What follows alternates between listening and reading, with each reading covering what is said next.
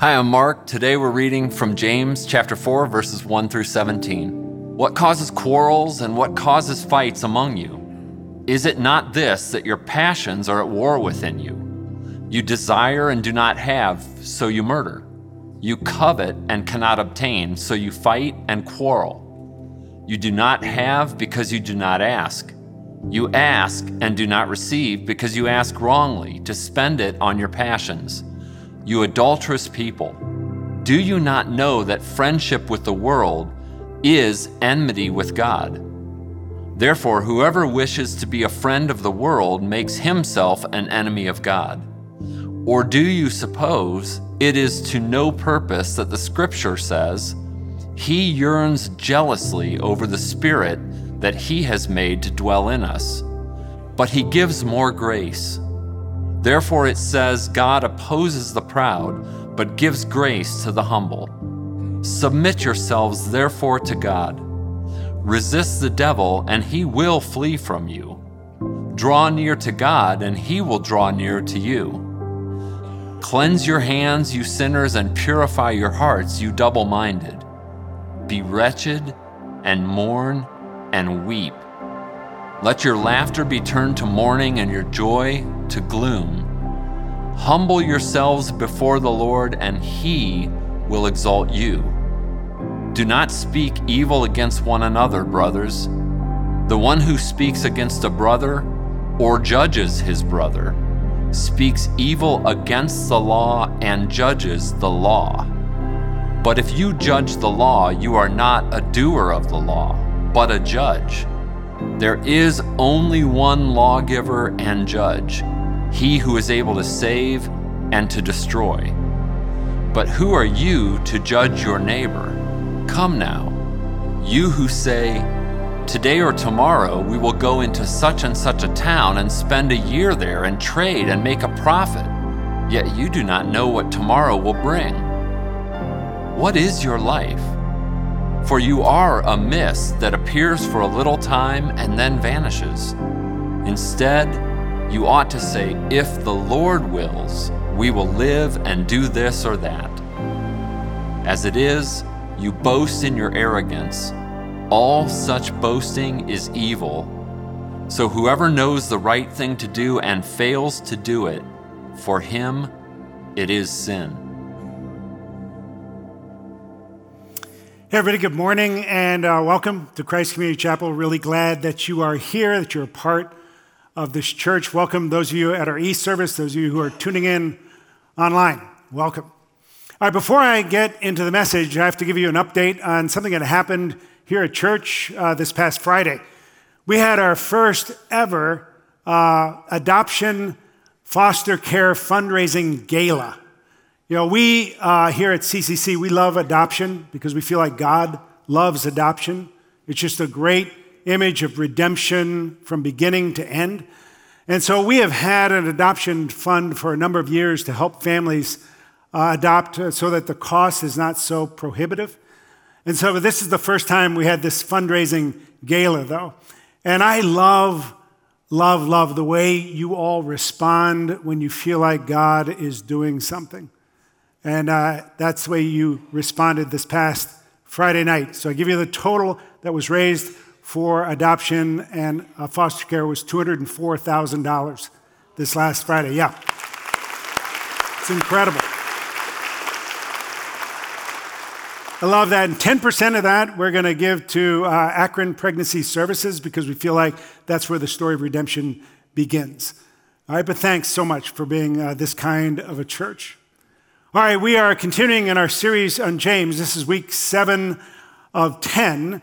And uh, last week we covered the second half of chapter three, where James tells us if we are going to process all of life in a way that brings us joy, if we're going to process the words we speak and the words we hear as nourishment and not poison to our souls, the thing we'll need is wisdom.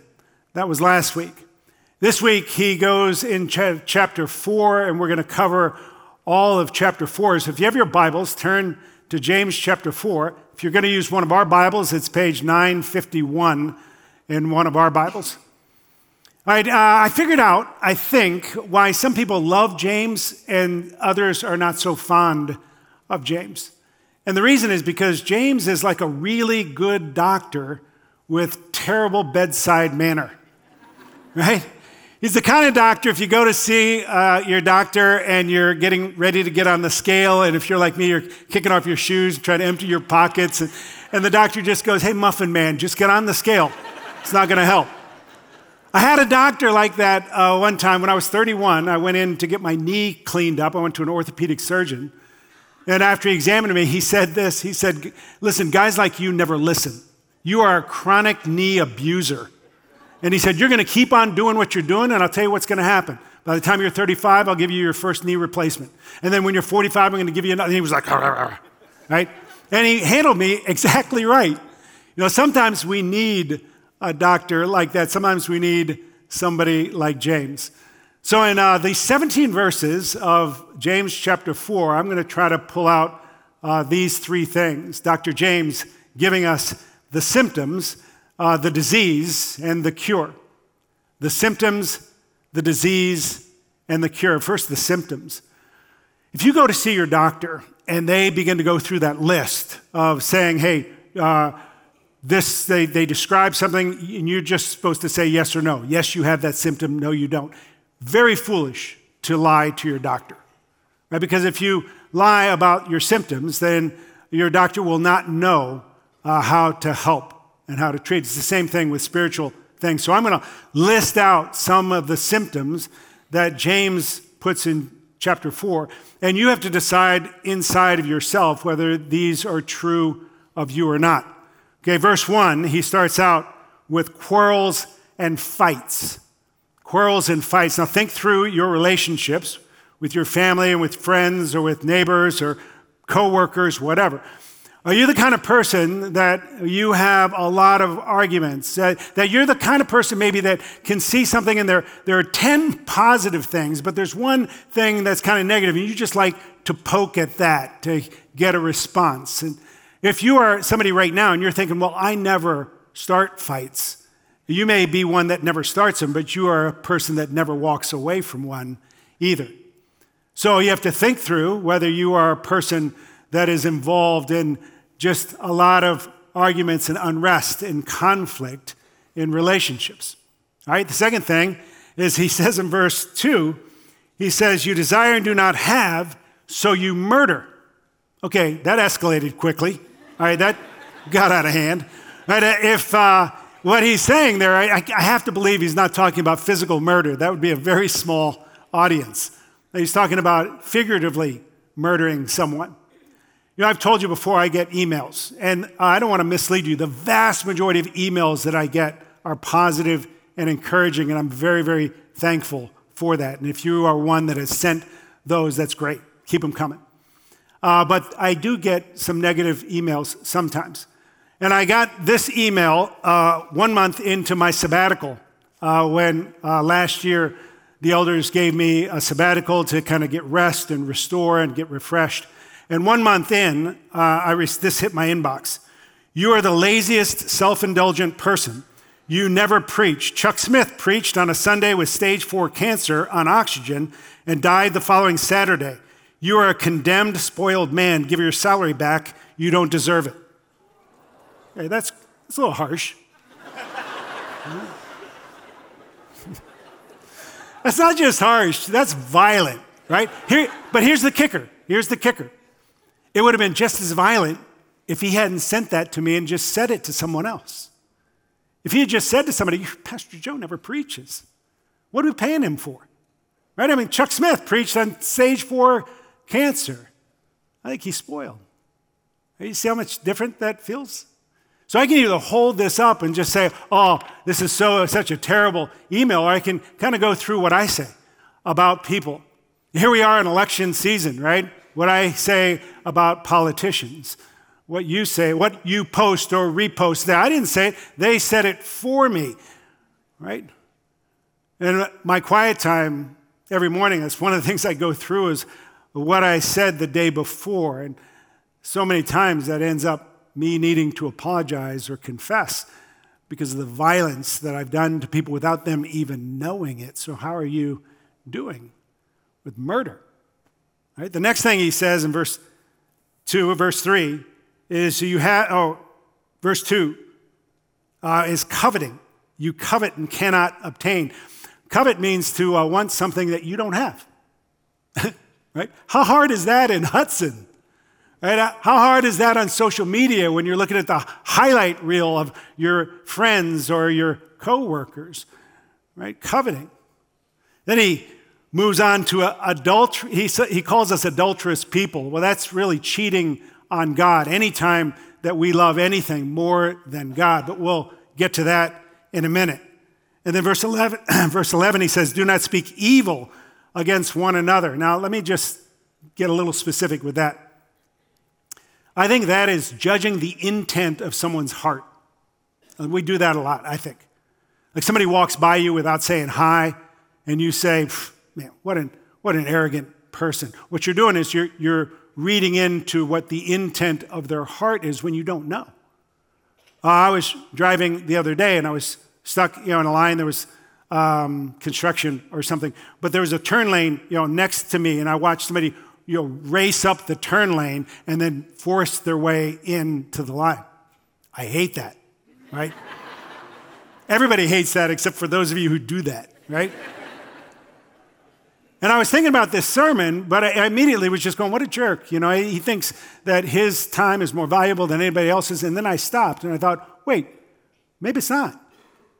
Maybe it's a really, really nice person who has some kind of an emergency at home. They got a call and they're panicky because of this traffic and they're trying to get to a loved one. What I hardly ever read into the intent of somebody's heart in a positive way. And you might be like me. And what James says is that's indicative of something wrong. It's a symptom of something wrong inside. And then he talks about judging each other. That is a great pastime. To judge somebody else is, is one of the ways that I can feel better about myself without raising a, a finger to get better myself. Right? It's amazing. Okay, so those are the beginning symptoms. Uh, how are you doing? Uh, there, there's a movie, uh, an old Clint Eastwood movie called The Outlaw Josey Wales. And in that movie, uh, one of the characters says about Clint Eastwood, he's not a hard man to track, he leaves dead people wherever he goes, right? Sometimes I feel like that's me. When I go through a day and I look back at the wake that I've left, and I find that what James describes is what I have done to people in relationships, and maybe you're the same. All right, so James starts out with a bunch of symptoms. How are you doing with those? And then he moves to uh, the disease. And he actually gives us a disease and then the d- disease beneath the disease. Uh, first, the disease, uh, verse 6, uh, he says this Therefore, it says, God opposes the proud, but gives grace to the humble. God opposes the, the proud. Pride is a spiritual disease. Spiritual pride is the number one disease in any church, including ours. And the reason is because spiritual pride is very easy to catch. Very easy to catch. It's uh, very hard to treat, and it's deadly. Right? One of the reasons it's, it's so easy to catch is one, you don't need a lot of pride. You don't, uh, like self righteousness, you don't need a lot of it, you just need a pinch. And one of the reasons that it's easy to catch is just this you're better than some people. That's just true. Like everybody's not the same. You're better than some people, right? You sin less than some people. You, you, you give more than some people, right? You, I, when I said you sin, the thing that made me laugh is I was going to say you sin less than maybe somebody sitting right close to you, right? It's true, right? You're better than some people, right? You, you can compare yourself. But, you know, here's the thing, though, that the Bible never said, oh, wait, I was going to tell you this. Dizzy Dean, uh, the great pitcher, he said, it ain't bragging if you can do it. Like, one of the problems with spiritual pride is it feels like you're just being honest. You're just being honest. And in one way, you are, because you are better than some people. But the Bible is very clear that, that we should never compare ourselves with each other. If I'm going to compare myself to anybody, I'm supposed to compare myself to Jesus. And I never compare myself to Jesus and walk away with spiritual pride. It's easy to catch, very hard to treat, because it, when, you're, when you have spiritual, or when you have uh, spiritual pride, uh, then you, uh, you, you have kind of a spiritual vertigo. Uh, you feel like you're getting close, that you're close to God. Uh, you feel like you're going up when you're going down. You feel like you're getting close when you're getting further away. It's super hard to treat because it'll feel like someone's killing you, which we'll get to in a minute. You know, uh, it's been around for a long time. Uh, Jonathan Edwards was maybe uh, one of the greatest uh, theologians that America ever produced. And he lived back in the early 1700s, and he wrote a book called On Revival. And he lists out uh, kind of uh, some characteristics of spiritual pride, and this is a way that you can self diagnose.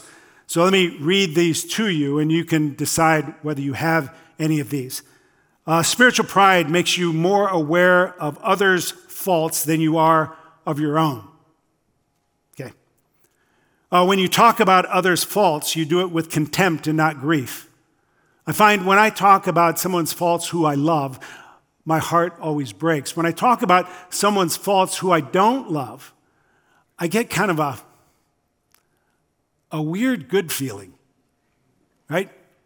Uh, three, you separate yourself from people you have criticized or who have criticized you. Number four, people with spiritual pride are dogmatic about every point of belief. They have a hard time distinguishing between major and minor issues. Everything is a major issue. And five, a spiritually proud person is unhappy. They're always feeling ignored or like they're not being paid attention to. So that's one of those tests where I feel like if three out of five apply to you, you've got it, right? It's very, very hard to avoid spiritual pride. And what James says is that is the disease that causes these symptoms that are breaking your life apart and breaking relationships apart. But then James says there's a sin beneath the sin. In verse 2, James says this You desire and you do not have. That word desire is the Greek word epithumia. Yeah, and if you've been around for a while, you've heard me use that word before. Uh, in Greek, thumia is the word for desire. Epi is a prefix for over. It means to want something too much. It's usually a good thing, but it's something that you suddenly kind of decide this is what I really need to make life worth living. This is what gives me value, an epithumia. And it's very, very difficult to determine if you have an epithumia when things are going well in your life because it's hard to discern your own heart, usually there has to be a crisis, which is why I think James moves right to prayer in verse 3. And he says, You ask and do not receive because you ask wrongly to spend on your own passions. Have you ever prayed a prayer like this or wanted to pray a prayer like this? Where you're ready to say to God, God, if you will just do this one thing, if you will answer this one prayer, I'll never ask for another thing. Do you hear what you're saying? You're saying to God, God, if you give me this one thing, I'll never bother you again because I won't need you. I will have everything I really want and everything I need. Do you know how that must make God feel? To have us ask Him to give us something to replace Him with? That's, a, that's terrible. What James says is that's the beginning, that's the disease beneath the disease. Listen, if you are wanting something other than Jesus to be the most important thing in your life, then you don't have another option than to be self righteous. If you are not depending on Jesus' righteousness, then you have to depend on your own. All right, so those are the symptoms. Those are diseases. Now let's look at the cure because we need to, because otherwise this sermon is a real downer. All right? Here's the cure that uh, James points to.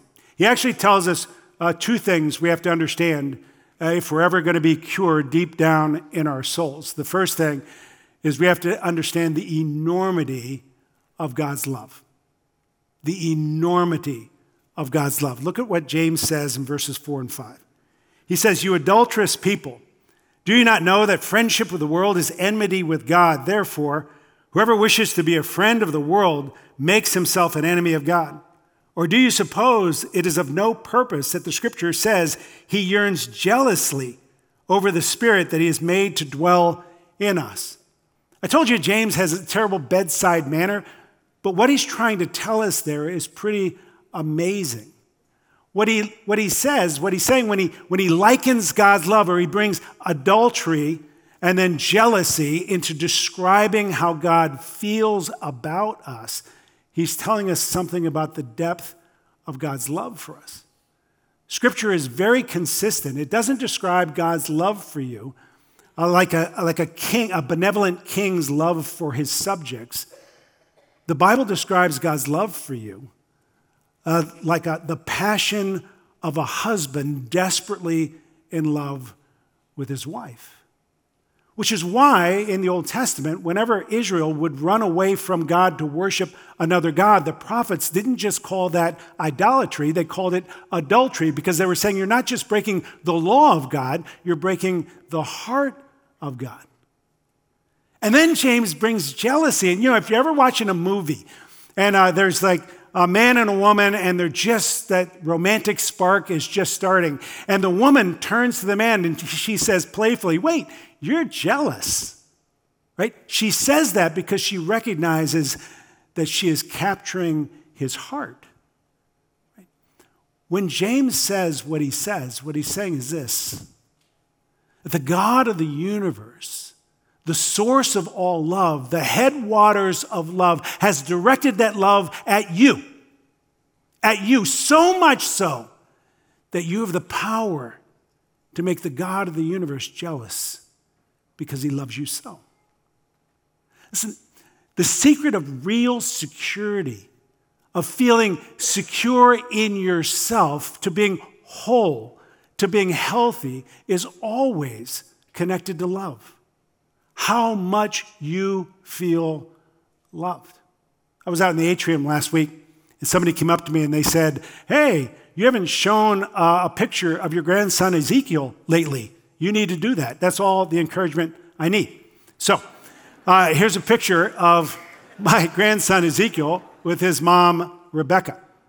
And uh, what I want you to see is right now, Ezekiel is just basking in the love of his mom and dad. They are just flowing love into him, and he is absolutely secure in that love. He doesn't worry about what he's wearing, uh, if he's wearing anything at all, right? He doesn't worry about what he can do or can't do because he is absolutely secure in that love. Now, Ezekiel's going to outgrow that love. And that sounds sad. But Becca and Sean don't have enough love. He will need more than what they can give. We all do. There is only one being in the world that can fill you with the love that you really need. And the God of the universe, the source of all love, the headwaters of love, points at you and says, I love you. That's the first thing. The second thing that James says that we have to understand is the, the basic principle on which the universe is built. That if you, if you move against this principle, you are moving against the current, the way God created the world to make. And what will happen is the more you move against this principle, the more you will feel your life breaking up and the people around you, your relationships breaking up. It's the only way for you to experience what James says is peace, what the Hebrews would call shalom, wholeness. You ready? This is the principle my life for yours. My life for yours. Not your life for mine. All the world says, no, no, live so that people will serve you, people will pay attention to you, you will have the power. Then Jesus comes along and Jesus says, Watch me. And he goes to the cross and dies for you. And what he's saying is, This is the way we made the world. Because the only way to really get life is to give your life away. Jesus would say, He who wants to come after me must deny himself, take up his cross, and follow me. What's he saying? He's saying in a hundred different ways every day. You have to find a way to serve, to give, to be about someone else and not yourself. The moment you turn inward is the moment you begin to break apart. There's a, a story I think I've told you before about a man who had a dream, and in that dream, he went to hell. And in hell, he saw this amazing banquet table with all this exquisite food. And everybody there was miserable. They were yelling at each other, they were crying, they were, uh, they were just angry, everything. And the reason was because uh, instead of their hands, they had three foot long forks, and they couldn't get the food into their mouths, so they were all starving. Then the guy went to heaven in his dream. And in, in heaven, the banquet table was the exact same. The same exquisite food. Everybody there was laughing and enjoying each other and full of joy. And uh, they had the same three foot long forks on their hands. But instead of trying to feed themselves, they were feeding the people across from them. Difference between heaven and hell. Listen, every time you go anywhere and you're trying to say, this should be about me, even if you come to church and you say, the worship should please me, this should be for me, you are moving in a principle of hell, not heaven. What James says is there are two things you must know. Right? If you are going to be spiritually healthy, he goes spends most of chapter 4 talking about symptoms and disease, but he does point us to the cure. He says if you're ever going to be healthy spiritually, if you're ever going to be whole, if you're ever going to heal the relationships around you, you need to understand the enormity of God's love for you. And then you have to begin living in accordance with the very principle of the universe. Because Jesus gave his life for you, you can give your life away to others. And the more we find ways to give our lives away, the more life we will actually have. Let's pray. Father in heaven, I come to you, and uh, you know, uh, James uh, wipes me out sometimes. And uh, I, I know I need James. I know we all need James. I pray for all of us that we'll be honest about our symptoms, honest about the disease, but more than anything, I pray that everybody here will walk away from this service being reminded of the enormity of your love and committed to living life the way you want us to live, where we say to others, My life for yours, not your life for mine. Give us opportunities even today to do that. We pray this in Jesus' name. Amen.